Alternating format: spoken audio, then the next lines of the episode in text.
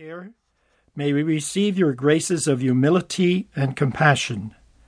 May our desire come to fruition, and may we each lovingly echo your response to God Behold, the servant of the Lord. Amen. In preparing for these 24 presentations on Mary, I looked at it as a map that started with Vatican II and then developed from that map certain locations, places, people that we would travel with. So it's a pilgrimage, as it were, with Mary, the mother of Jesus, from the beginning until now. It'll be a journey into Scripture, both the New, the Old Testament, into church history, into the early writers and theologians who reflected on Mary within the Scriptures, and of course with our tradition, the church teaching, or those elements about Mary that come from the magisterium, which means the church as teacher, and the devotion to Mary, which has been balanced and presented to us in a encyclical called Devotion to Mary by Pope Paul VI.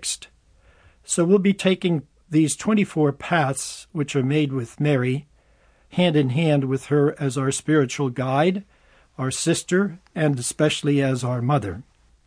Chapter 8 of the Constitution of the Church is called Lumen Gentium, the light for the nations. And that's where we start from in looking at our map. Vatican II has given us the way in which to approach Mary for our modern mentality, as well as for good, solid theology concerning the mother of Jesus.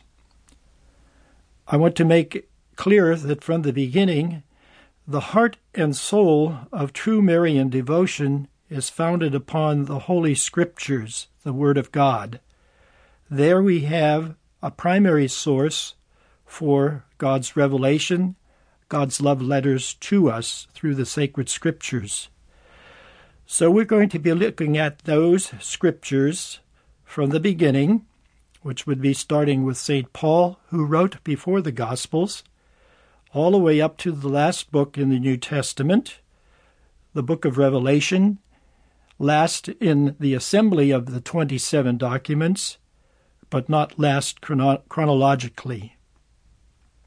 We'll be looking at these colorful displays of the passive scripture and how they paint different pictures, portraits, images of Mary as we go through this. And as uh, Catholics, we do not neglect the fullness of the scripture, just as the early doctors and fathers of the church used both testaments, First Testament or the Old Testament, sometimes called the Hebrew Scriptures, and the New Testament, which we are very familiar with, especially through our liturgy each day and especially on the Sundays. So we will be looking also at parts of the Old Testament where we see reflections of Mary in women from the Old Testament and also in the customs and the way of living in the Old Testament. So we'll be rereading and looking at different parts of the Bible, including also what we call the deuterocanonical literature, or seven books that are peculiar to the Catholic uh, Bible, and uh, using them also to talk about Mary. But our main pathfinders will be those in the New Testament St. Paul, St. Mark, St. Matthew, Luke, and John.